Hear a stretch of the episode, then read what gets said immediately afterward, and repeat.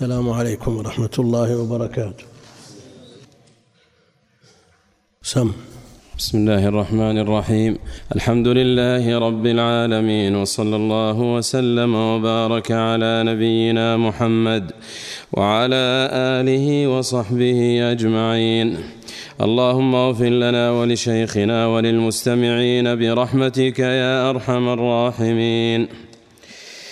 قال الإمام المجدد رحمه الله تعالى: باب قول الله تعالى: وعلى الله فتوكلوا إن كنتم مؤمنين، وقوله: إنما المؤمنون الذين إذا ذكر الله وجلت قلوبهم، الآية، وقوله: يا أيها النبي حسبك الله، وقوله: ومن يتوكل على الله فهو حسبه. عن ابن عباس رضي الله عنهما قال: حسبنا الله ونعم الوكيل. قالها إبراهيم صلى الله عليه وسلم حين ألقي في النار، وقالها محمد صلى الله عليه وسلم حين قالوا: إن الناس قد جمعوا لكم فاخشوهم فزادهم إيمانا، الآية، رواه البخاري. فيه مسائل: الأولى: أن التوكل من الفرائض. الثانية: أنه من شروط الإيمان. الثالثة: تفسير آية الأنفال. الرابعة: تفسير الآية في آخرها.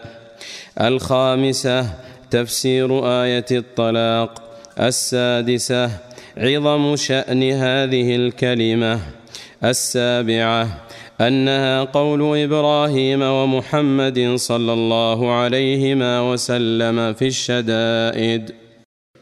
الحمد لله رب العالمين، وصلى الله وسلم وبارك على عبده ورسوله نبينا محمد وعلى آله وأصحابه أجمعين. أما بعد، فيقول الإمام المجدد رحمه الله تعالى: باب قول الله تعالى: وعلى الله فتوكلوا إن كنتم مؤمنين. التوكل شأنه عظيم، وأثره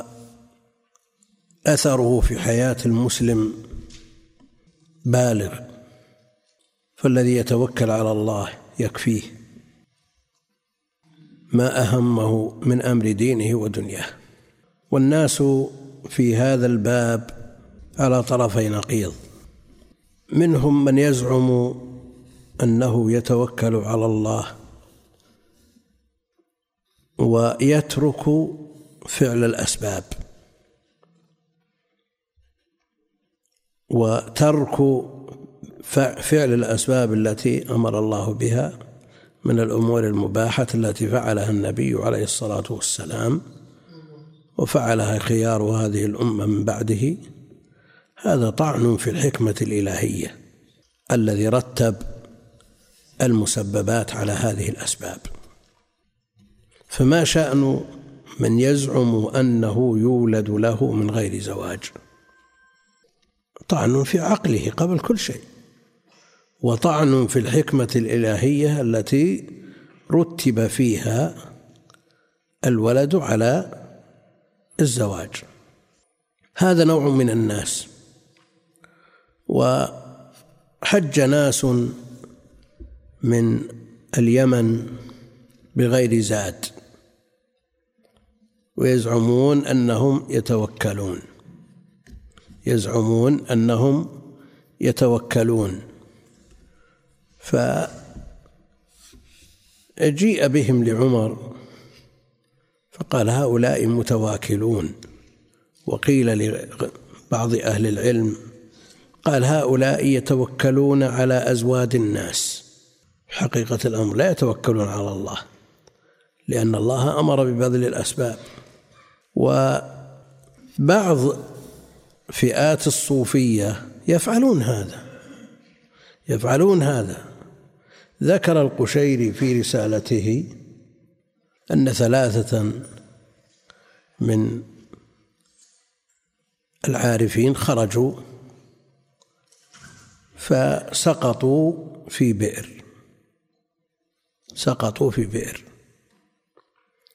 فقالوا لن نستنجد بأحد، نتوكل على الله ولن نستنجد بأحد.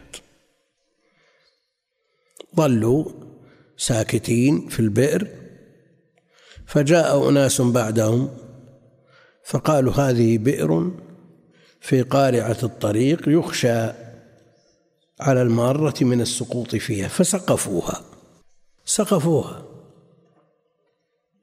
وما زالوا على حد زعمهم متوكلين.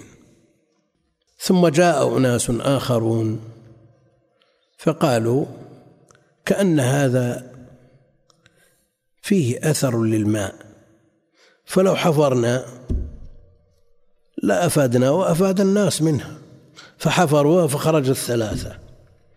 هذا يسوقه القشيري على هذا النوع من التوكل، لكن لو ما جاءوا ذولا الثلاثة الدفعة الثانية اللي حفروها كانوا يموتون، قبور صارت قبر لهم. فهل هذا التوكل شرعي؟ من سقط في بئر يجلس إلى أن يموت، هذا فعل شرعي يقبله عاقل أو نقل؟ لا والله، الله جل وعلا أمر ببذل الأسباب وبفعل الأسباب، والطوائف في الأسباب طرفان ووسط، في الأسباب طرفان ووسط، منهم من لا يرى الأثر لأي سبب من الأسباب، وأن وجود السبب مثل عدمه تبذل أو ما تبذل سواء، وما كتبه الله لا بد أن يحصل، ولذلك لا يرون الدعاء، لأنه إن كان المدعو به مكتوبا فسيحصل، وإن كان غير مكتوب لن يحصل، دعوته لن تدعو. ابن القيم في مقدمة الجواب الكافي فند هذا القول ورده من وجوه عديدة. الله جل وعلا أمر بالدعاء، ادعوني أستجب لكم، ويقول الدعاء ما له أثر، ما له قيمة. الأشعرية عندهم الأسباب معطلة لا قيمة لها، ولكن المسبب يحصل عندها لا بها، ويقولون مقالتهم الشهيرة التي نقلت في كتبهم وكتب شراح الحديث من هذه الطائفة في الكرماني وغيره، يقول أن الأشعرية يجوزون أن يرى أعمى الصين بقة الأندلس، أعمى الصين يرى بقة الأندلس. لماذا؟ لأن البصر سبب في الرؤية، والسبب لا أثر له، وإنما يحصل الإبصار ورؤية المبصر عند هذا السبب لا به. طيب الأكل والشرب، قالوا الأكل والشرب لا يشبع ولا يروي، الأكل لا يشبع والشرب لا يروي، وإنما يحصل الشبع والري عندها لا بها. في كلام يطول شرحه، نوع يعتمدون على الأسباب، والمعتزلة يقولون إن الأسباب تؤثر بذاتها، وجد السبب خلاص لا بد أن يوجد المسبب. وأهل السنة يقولون أن الأسباب مؤثرة بالأثر الذي جعله الله فيها. يلزم على هذه الأقوال مثلا إذا جاء البرد، كونك تغتسل بماء بارد وتنام في السطح عريان عند الأشعرية ما عليك، إلا أن الموت قد يحصل عندها لا بها. والمعتزلة يقولون إذا فعلت بذلت الأسباب ولبست ما يكفيك لاتقاء هذا البرد أنت في مأمن من الضرر، لأن هذه الأسباب تنفع بذاتها. أهل السنة والجماعة يقولون أسباب تنفع، فرق بين من يلبس اللباس الكافي أو يستدفئ بنار وبين من يعطل هذه الأسباب. الأثر واضح، لكن الله جل وعلا هو الذي جعل هذا الأثر في هذه الأسباب. قد يجلس عند النار وقد يلبس كثيرا من الثياب ويموت من البرد، لأن الله جل وعلا ما أراد الله النفع بهذا السبب. المقصود أن التوكل لا ينافي بذل الأسباب، والنبي عليه الصلاة والسلام ظاهر بين درعين في غزوة، لبس درع فوق درع من أجل إيش؟ أن يتقي السيوف والسهام فهذا سبب. وهل نقول أن هذا قدح في توكل عليه الصلاة والسلام؟ لا أبدا، إمام المتوكلين وإمام المتقين وأعرف الناس بربه وأخشاهم وأتقاهم لله، وأفعاله هي الكمال المطلوب من المكلفين. لا يمكن أن يأتي أحد بأكمل مما جاء به النبي عليه الصلاة والسلام، وأمته مأمورة بالاقتداء به والائتساء به.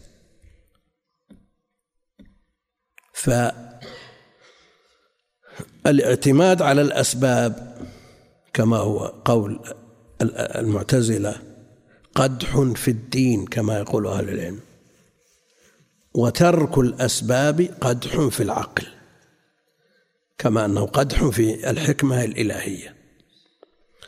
فالتوكل أقلها وتوكل، ابذل السبب وتوكل على الله جل وعلا، إن قد تعقل الناقة وينفلت العقال وتذهب وتخليك، لكن مع توكلك على الله جل وعلا ابذل السبب. نعم.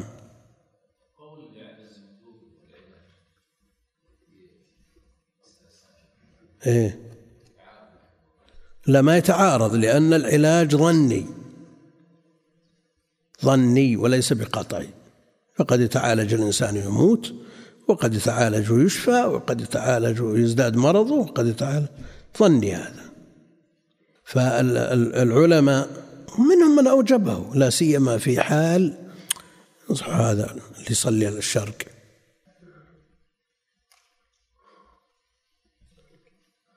أنا رأيت السبب، عرفت السبب، وهو أن مدخل النساء كأنه محراب، مدخل النساء كأنه محراب، فيأتون من الجهة هذه يظنون هذا هو المحراب. ها؟ شو؟ المسجد الأول عاد صغير وما تبين معالمه، وهذا سبب، هذا من الأسباب. ها؟ بعضهم يذهل إذا دخل. على كل حال الخطأ في مثل هذا مغفور، لكنه واجب التصحيح.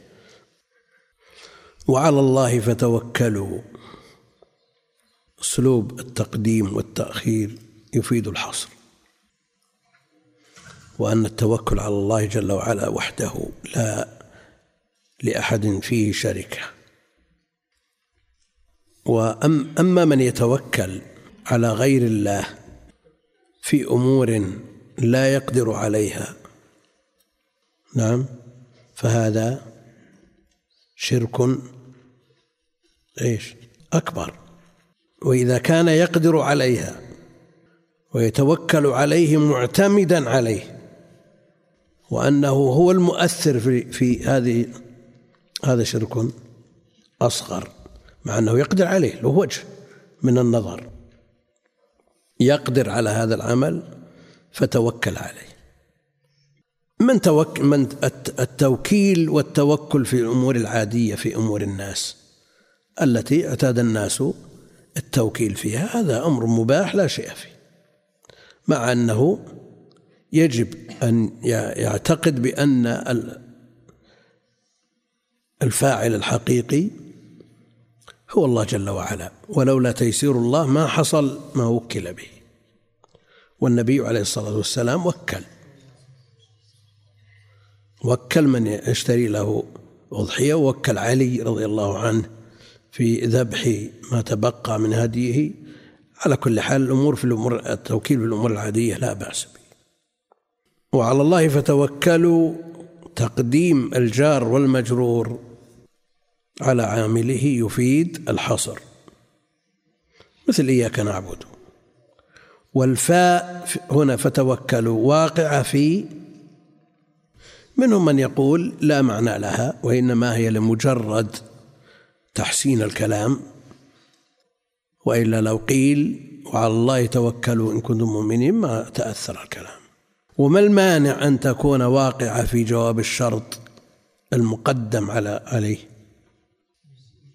نعم، توكلوا على الله إن كنتم مؤمنين، فتوكلوا على الله. إن كنتم مؤمنين فتوكلوا على الله، أو جواب لشرط مقدر يفسره المذكور. هذا عند من يقول لا يجوز تقديم إيش؟ الجواب على الشرط. وعلى كل حال إن كنتم مؤمنين شرط، فالتوكل شرط في الإيمان، شرط في صحة الإيمان، قد ينافي عدمه، قد ينافي الإيمان بالكلية. وذكر العلماء الأقسام الثلاثة وأشرنا إليها. وقوله إنما المؤمنون الذين إذا ذكر الله وجلت قلوبهم. إنما المؤمنون، إنما أداة حصر، المؤمنون الذين إذا ذكر الله وجلت قلوبهم. وجلت خافت، حينما يذكر الله جل وعلا عند المؤمن لا شك أنه يوجل ويخاف.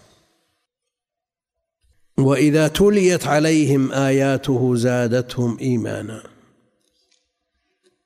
وإذا تليت عليهم آياته زادتهم إيمانا. استنبط بعضهم أن استماع القرآن قد يكون أثره أبلغ من قراءة القرآن، لأن الذي يقرأ القرآن قد يغفل. والنبي عليه الصلاة والسلام طلب من ابن مسعود أن يقرأ عليه، فقرأ عليه الآيات المعروفة من سورة النساء، وبكى النبي عليه الصلاة والسلام من قراءة ابن مسعود. فطالب العلم عليه أن ينوع، أن يقرأ امتثالا للنصوص التي أمرت بالقراءة، لا سيما إذا كانت على الوجه المأمور به، وأن يستمع ليتأثر. ولا شك أن بعض القراء يؤثرون في السامع، في المستمع.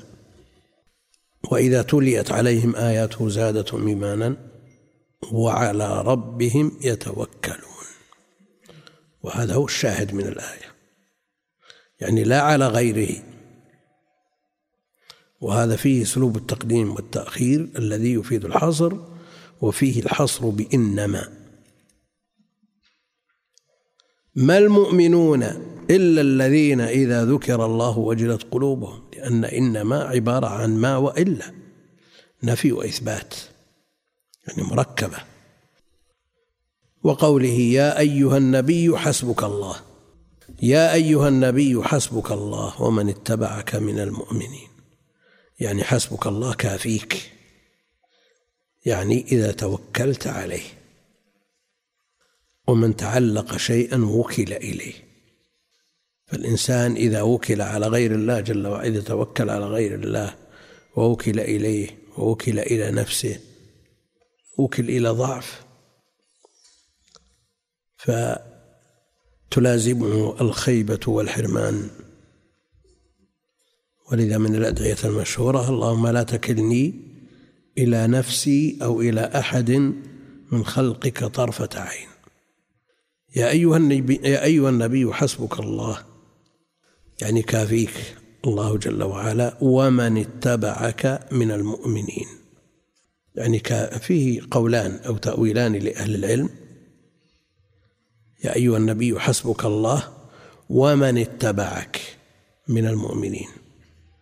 التأويل الأول أن العطف من اتبعك معطوف على لفظ الجلالة لأنه الأقرب، فيكون المعنى يكفيك الله جل وعلا ويكفيك من اتبعك من المؤمنين، وهذا قول معروف عند أهل العلم، لكنه قول مرجوح، والراجح أن الله جل وعلا حسبك وحسب من اتبعك من المؤمنين، يعني كافيك وكافي من اتبعك من المؤمنين. وفي اللفظ الاتباع يدل على أنهم دون، التابع أقل من المتبوع، فكيف يكفي الأقل ما هو أعظم منه؟ ولابن القيم كلام في زاد المعاد، لعلنا يبقى وقت ونسمعه. وقوله ومن يتوكل على الله فهو حسبه، فهو حسبه أي كافيه. فالتوكل كفيل بأن يكفى الإنسان أمور دينه ودنياه، لكن كونه يكتب عليه شيء من النقص في أمور دنياه ما يترتب على ذلك من الأجور كالأمراض التي تعتري المسلم، ترفع بها درجاته وتحط سيئاته، لكن إذا توكل على الله حق التوكل كفاه. وفي الحديث لو أنكم توكلتم على الله حق التوكل لرزقكم كما يرزق الطير.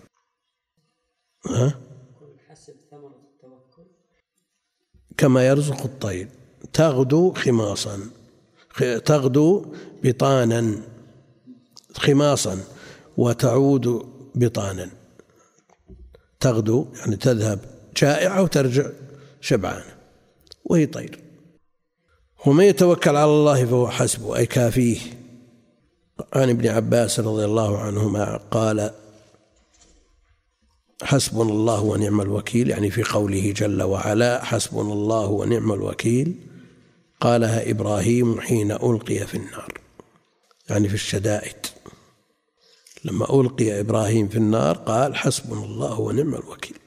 وهذا مروي عن ابن عباس في الصحيح وله حكم الرفع، لأنه لا يمكن أن يقال من جهة الرأي. قالها إبراهيم حين ألقي في النار، وقالها محمد صلى الله عليه وسلم حين قالوا إن الناس قد جمعوا لكم فاخشوهم فزادهم إيمانا وقالوا حسبنا الله ونعم الوكيل. ما يتعلق بمحمد عليه الصلاة والسلام مذكور في القرآن في سورة آل عمران، وأما ما يتعلق بإبراهيم عليه السلام فهو من قول ابن عباس في الأصل، لفظه لفظ الموقوف وحكمه حكم المرفوع، لأنه لا يقال بالرأي. وليؤثر ما قيل عن ابن عباس أنه يتلقى ممن يتلقى عن من بني إسرائيل أو لا يؤثر. ابن عباس له مواقف حفظت عنه أنه يحذر مما يروى عن بني إسرائيل، لا سيما في مثل هذا، وقد جزم به وهو متعلق بآية، وما يظن بابن عباس أنه تلقاه عن كعب أو غيره. قالها إبراهيم حين ألقي في النار، يعني قال حسبنا الله ونعم الوكيل.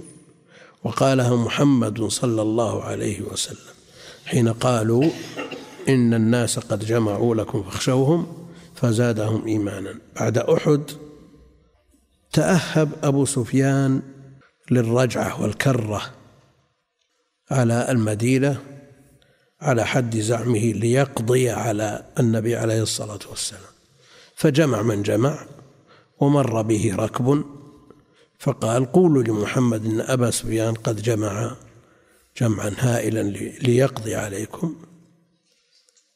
قال لهم الناس إن الناس قد جمعوا لكم فاخشوهم. قال لهم الناس إن الناس قد جمعوا لكم فاخشوهم فزادهم إيمانا، يعني ثقة بالله وطمأنينة بموعود الله وتوكلا على الله، فاخشوهم فزادهم إيمانا.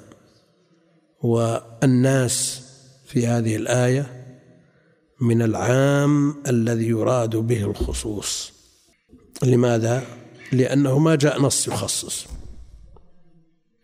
نص عام. الناس الجنسية تفيد العموم، ما جاء نص يخصص هؤلاء الناس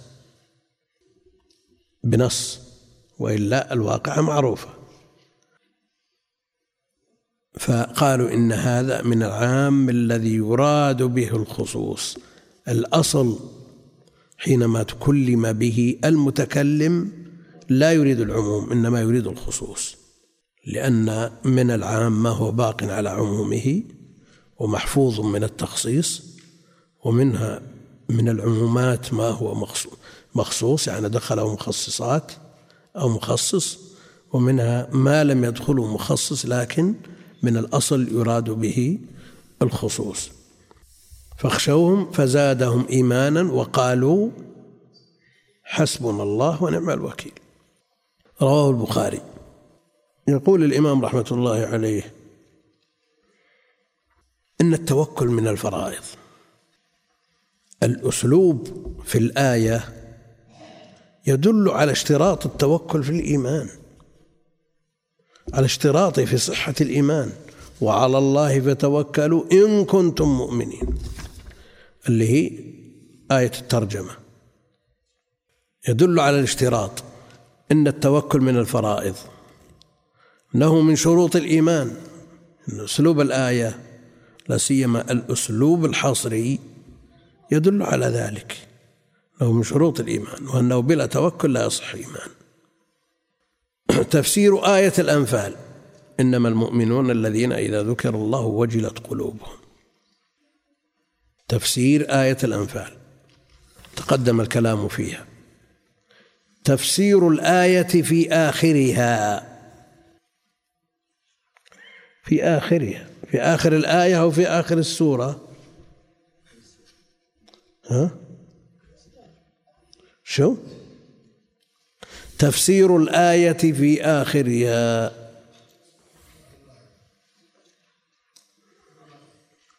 في تمام الآية، لا سيما أن الشيخ ما ذكر التمام في المتن، ها؟ إنما المؤمنون الذين إذا ذكر الله وجلت قلوبهم وإذا تليت عليهم آياته زادتهم إيمانا، يعني مركبة من ثلاث جمل. الجملة الأخيرة وجلت قلوبهم وإذا تليت عليهم آياته زادتهم إيمانا وقالوا حسبنا الله ونعم الوكيل وعلى ربهم يتوكلون. المقصود أن قول الشيخ رحمة الله عليه تفسير الآية في آخرها، هل هو في آخر الآية أو في آخر السورة؟ ظاهر الكلام أنه في آخر الآية، أنه في آخر الآية، لكن بعض الشراح قالوا أنه في آخر السورة، والمراد في قوله جل وعلا يا أيها النبي حسبك الله من اتبعك من المؤمنين.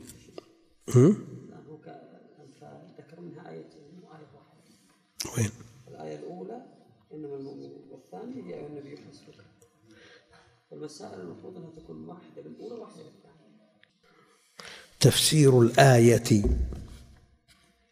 تفسير آية الأنفال، ثم قال تفسير الآية، إعادة الآية في آخرها، آخر السورة. الضمير في يعود إلى المضاف أو المضاف إليه، في آخرها يعني في آخر السورة.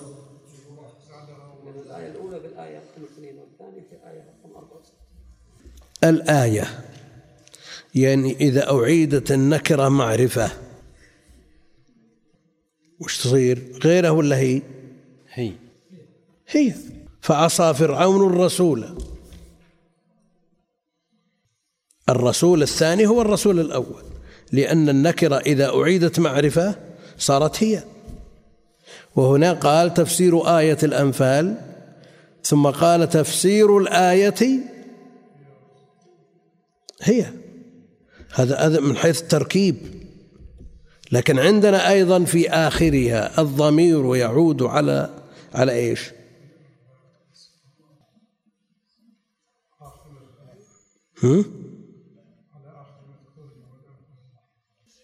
على إيش؟ يعني إذا عندك مضاف ومضاف إليه وعدت عليه ضمير يعود على المضاف وعلى المضاف إليه حسب القرائن. نعم. ها؟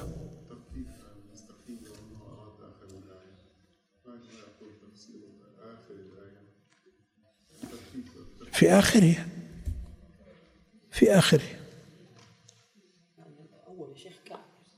ها؟ أولها وآخر يكون يعيد ينصص على الآخر ويترك الآية. يعني تفسير الآية في آخرها، يعني في آخر السورة، لكن إعادة الضمير على متضايفين، يعود إلى المضاف أو إلى المضاف إليه، ويبقى وجه ربك ذو، رجع إلى إيش؟ إلى المضاف اللي هو الوجه. تبارك اسم ربك ذي، عاد إليه، إلى إيش؟ إلى المضاف إليه. وعلى هذا أهل العلم ما يذكرون قاعدة مضطردة، ما يذكرون في مثل هذا قاعدة مضطردة. فالآية الأولى عاد فيها الضمير إلى المضاف، والآية الثانية عاد فيها الضمير إلى المضاف إليه. وعلى كل حال الشراح يقولون المقصود آخر السورة. لكن أحسن الله عليك، إذا كان المقصود آخر السورة هل تكون الآية الثانية يا أيها النبي حسبك الله؟ هي هم ذكروها، وهي التي بعدها. نعم. طريقة بأن كل مسألة تتعلق بأعلى، لكن التركيب بهذه الطريقة مشكل، يحتاج إلى علاج. والحمد لله يعني كل شيء واضح. الخامسة تفسير آية الطلاق، ومن يتوكل على الله فهو حسبه، يعني كافيه. السادسة عظم شأن هذه الكلمة، حسبنا الله ونعم الوكيل. من أين جاء عظم شأن هذه الكلمة؟ كون الخليلين ذكراها في الظروف أو في أصعب الظروف. قالها إبراهيم حينما ألقي في النار، وقالها محمد عليه الصلاة والسلام حينما قيل له إن الناس قد جمعوا لكم فاخشوهم فزادهم إيمانا وقالوا حسبنا الله ونعم الوكيل. السابعة أنها قول إبراهيم ومحمد صلى الله عليه وسلم في الشدائد. بعض الناس يظنها دعاء، فإذا قيل له حسبي الله عليك يتأثر وقل تدعو علي، والمقصود منها أن الله يكفيني شرك، يكفيني حسبي يكفيني. فيها تشم رائحة الدعاء. ها الشيخ اللي وراك؟ ها؟ لكن يقول حسبي الله عليك لأنه ظلمه ولا اعتدى عليه. ها؟ في كفايته من شره.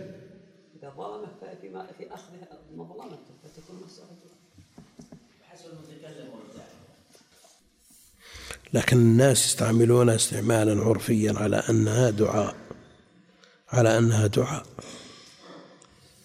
وهي الطلب من الله جل وعلا أن يكفيه شر هذا الشخص ويدفع عنه ما أراده به من سوء.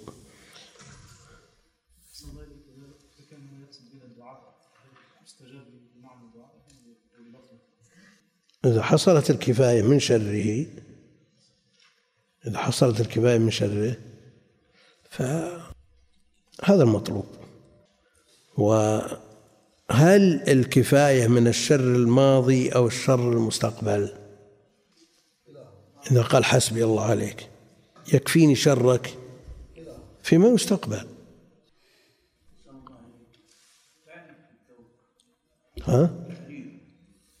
الاعتماد على الله جل وعلا في جلب ما ينفع ودفع ما يضر مع بذل الأسباب المعينة والمساعدة على ذلك. الاعتماد على الله جل وعلا في جلب ما ينفع ودفع ما يضر مع بذل الأسباب المعينة على ذلك.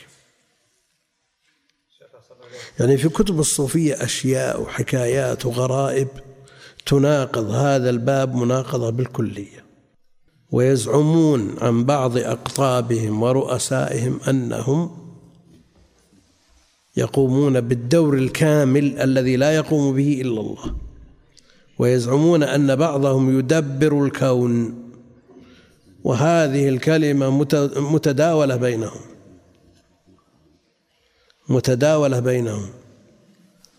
ابن بطوطة في رحلته مر بشيخ وهو صوفي ويتتبع الشيوخ على ما قال، مر بشيخ فأعطاه جبة والجو معتدل ما يحتاج إلى جبة. بعد أن مشى مسافة أصابه برد فاحتاج إلى هذه الجبة فلبسها، ثم مر بآخر فقال له أتعجب من الشيخ ويعطيك الجبة وأنت لا تحتاجها؟ ما الذي حصل فيما بعد؟ قال احتجتها. قال لا يعجب من تصرفه هذا السهل البسيط، إنه يدبر الكون، نسأل الله العافية. الشيخ الثاني يزعم الذي قبله يدبر الكون. مسألة جب كوت أعطاه إياه ويلبسه، الله المستعان. شيخ أنا بالنسبة لي أنا أقول كم قاصر سنة من صفية عقرة حلقة أو تربية يمينك وذاك، هذا كان مما يجعل الأنس ليس بالدعاء، فأنا مما يجعل الأنس حسبي الله لك أنها دعاء، هو دعاء لنفسه بأن يكفيه الله شر هذا الإنسان. وإذا كان كفاية شره ودفع ضرره بما يضره لا شك أنه دعاء، وإذا كان مجرد كف شر يحتمل أن يكون هذا وذاك، الأمر سهل. ابن القيم كلام جميل جدا في عود الضمير في قوله ومن اتبعك من المؤمنين، فلنسمعه. قال ابن القيم رحمه الله تعالى في زاد المعاد: وقال تعالى يا أيها النبي حسبك الله ومن اتبعك من المؤمنين، أي الله وحده كافيك وكافي أتباعك فلا يحتاجون معه إلى أحد. وهنا تقديران: أحدهما أن تكون الواو عاطفة لمن على الكاف المجرورة، ويجوز العطف على الضمير المجرور بدون إعادة الجار على المذهب المختار، وشواهده كثيرة، وشبهة المنع فيه واهية. والثاني أن تكون الواو واو مع، وتكون من في محل نصب عطفا على الموضع، فإن حسبك في معنى كافيك، أي الله يكفيك ويكفي من اتبعك كما تقول. إذا قلنا الواو للمعية كان التقدير حسبك الله مع أتباعك، يعني كافيك وكافي أتباعك. نعم. كما تقول العرب حسبك وزيدا درهم. قال يعني يكفيك أن تزيد درهم واحد، يكفيك. نعم. قال الشاعر إذا كانت الهيجاء وانشقت العصا فحسبك والضحاك سيف مهند. الضحاك صلى الله عليه. فحسبك والضحاك سيف مهند. ويكفي الضحاك. نعم. وهذا أصح التقديرين، وفيها تقدير ثالث أن تكون من في موضع رفع بالابتداء، أي ومن اتبعك من المؤمنين فحسبهم الله. وفيها تقدير رابع وهو خطأ من جهة المعنى، وهو أن يكون من في موضع رفع عطفا على اسم الله، ويكون المعنى حسبك الله وأتباعك. وهذا وإن قال به بعض الناس فهو خطأ، فهو خطأ محض لا يجوز حمل الآية عليه، فإن الحسب والكفاية لله وحده كالتوكل والتقوى والعبادة. قال الله تعالى وإن يريدوا أن يخدعوك فإن حسبك الله هو الذي أيدك بنصره وبالمؤمنين. ففرق بين الحسب والتأييد، فجعل الحسب له وحده، ففرق بين الحسب والتأييد، فجعل الحسب له وحده وجعل التأييد له بنصره وبعباده. وأثنى الله سبحانه على أهل التوحيد والتوكل من عباده حيث أفردوه بالحسب، فقال تعالى الذين قال لهم الناس إن الناس قد جمعوا لكم فاخشوهم فزادهم إيمانا وقالوا حسبنا الله ونعم الوكيل، ولم يقولوا حسبنا الله ورسوله. فإذا كان هذا قولهم ومدح الرب تعالى لهم بذلك، فكيف يقول لرسوله الله وأتباعك حسبك، وأتباعه قد أفردوا الرب تعالى بالحسب ولم يشركوا بينه وبين رسوله فيه، فكيف يشرك بينهم وبين أحسن الله عليك، فكيف يشرك بينهم وبينه في حسب رسوله؟ هذا من أمحل المحال وأبطل الباطل. ونظير هذا قوله تعالى ولو أنهم رضوا ما آتاهم الله ورسوله وقالوا حسبنا الله سيؤتينا الله من فضله ورسوله إنا إلى الله راغبون. فتأمل كيف جعل الإيتاء لله ولرسوله، كما قال تعالى وما آتاكم الرسول فخذوه، وجعل الحسب له وحده فلم يقل وقالوا حسبنا الله ورسوله، بل جعله خالص حقه كما قال تعالى إنا إلى الله راغبون، ولم يقل وإلى رسوله، بل جعل الرغبة إليه وحده كما قال تعالى فإذا فرغت فانصب وإلى ربك فارغب.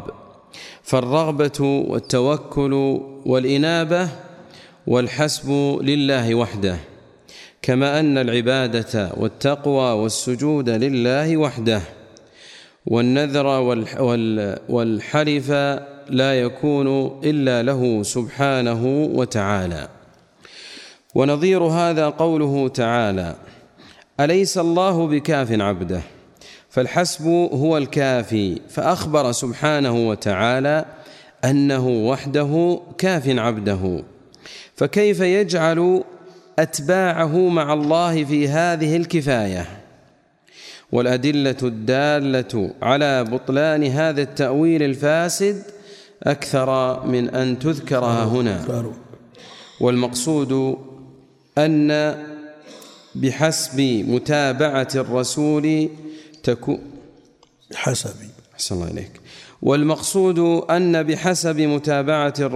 تكون العزة والكفاية والنصرة، كما أن بحسب متابعته تكون الهداية والصلاح والنجاح.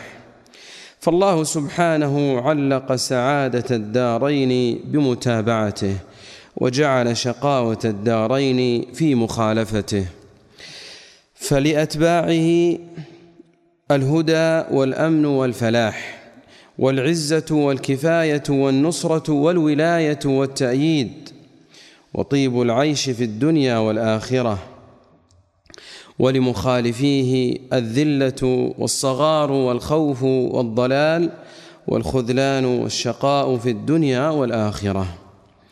وقد أقسم صلى الله عليه وسلم بأن لا يؤمن أحد حتى يكون هو أحب إليه من نفسه وولده ووالده والناس أجمعين. وأقسم الله سبحانه بأن لا يؤمن من لا يحكمه في كل ما تنازع فيه هو وغيره. انتهى الكلام؟ كأنه انتهى. إذا كانت عن القلب فهي تقول لله عز وجل، لكن لو كانت في أمور الدنيا وهل الآية لا يمكن أن تحمل إلا على أمر القلب حتى نقول له. يعني إذا كان تحت ولاية الإنسان أناس لا يقومون بأنفسهم وهو ينفق عليهم ويربيهم، هل نقول هو حسبهم يعني كافيهم؟ سؤال. ها؟ أي على القلب. علامات أحسن عليك التي ظهرت على الإنسان دلت على أنه غير متوكل على الله. شو؟ العلامات إذا ظهرت على الإنسان دلت على أنه غير متوكل على الله في بعض الأمور. والإشكال أن كثير من الناس توكلهم على المخلوق، هذا ظاهر يدركه الإنسان من نفسه، يعني في الشدائد والأزمات تجد من إذا أراد الوظيفة مثلا تجد يذهب إلى فلان وعلان ويبذل الوسائط ويسعى ويبذل الجهد بأسباب من المخلوقين، مع أنه ما يمنع من بذل الأسباب، لكن الأمر كله بيد الله والله المستعان. قول شيخ العوام توكلت على الله ثم عليك، التوكل إذا كان قصده التوكيل في أمور دنياه شيء هذا ظاهر ما في إشكال، لكن أصل التوكل على الله جل وعلا، وعلى الله فتوكل. والفرع الذي يحتمله المعنى الأخير ما فيه إشكال، ذلك الوكالات والتوكيل وسبحانه. والنبي عليه الصلاة والسلام وكل صلى على محمد في الآية الله فتوكلون في الشيء الذي يقدره إلا الله، ما بقي فلا بأس قيد بهذا تفصيل.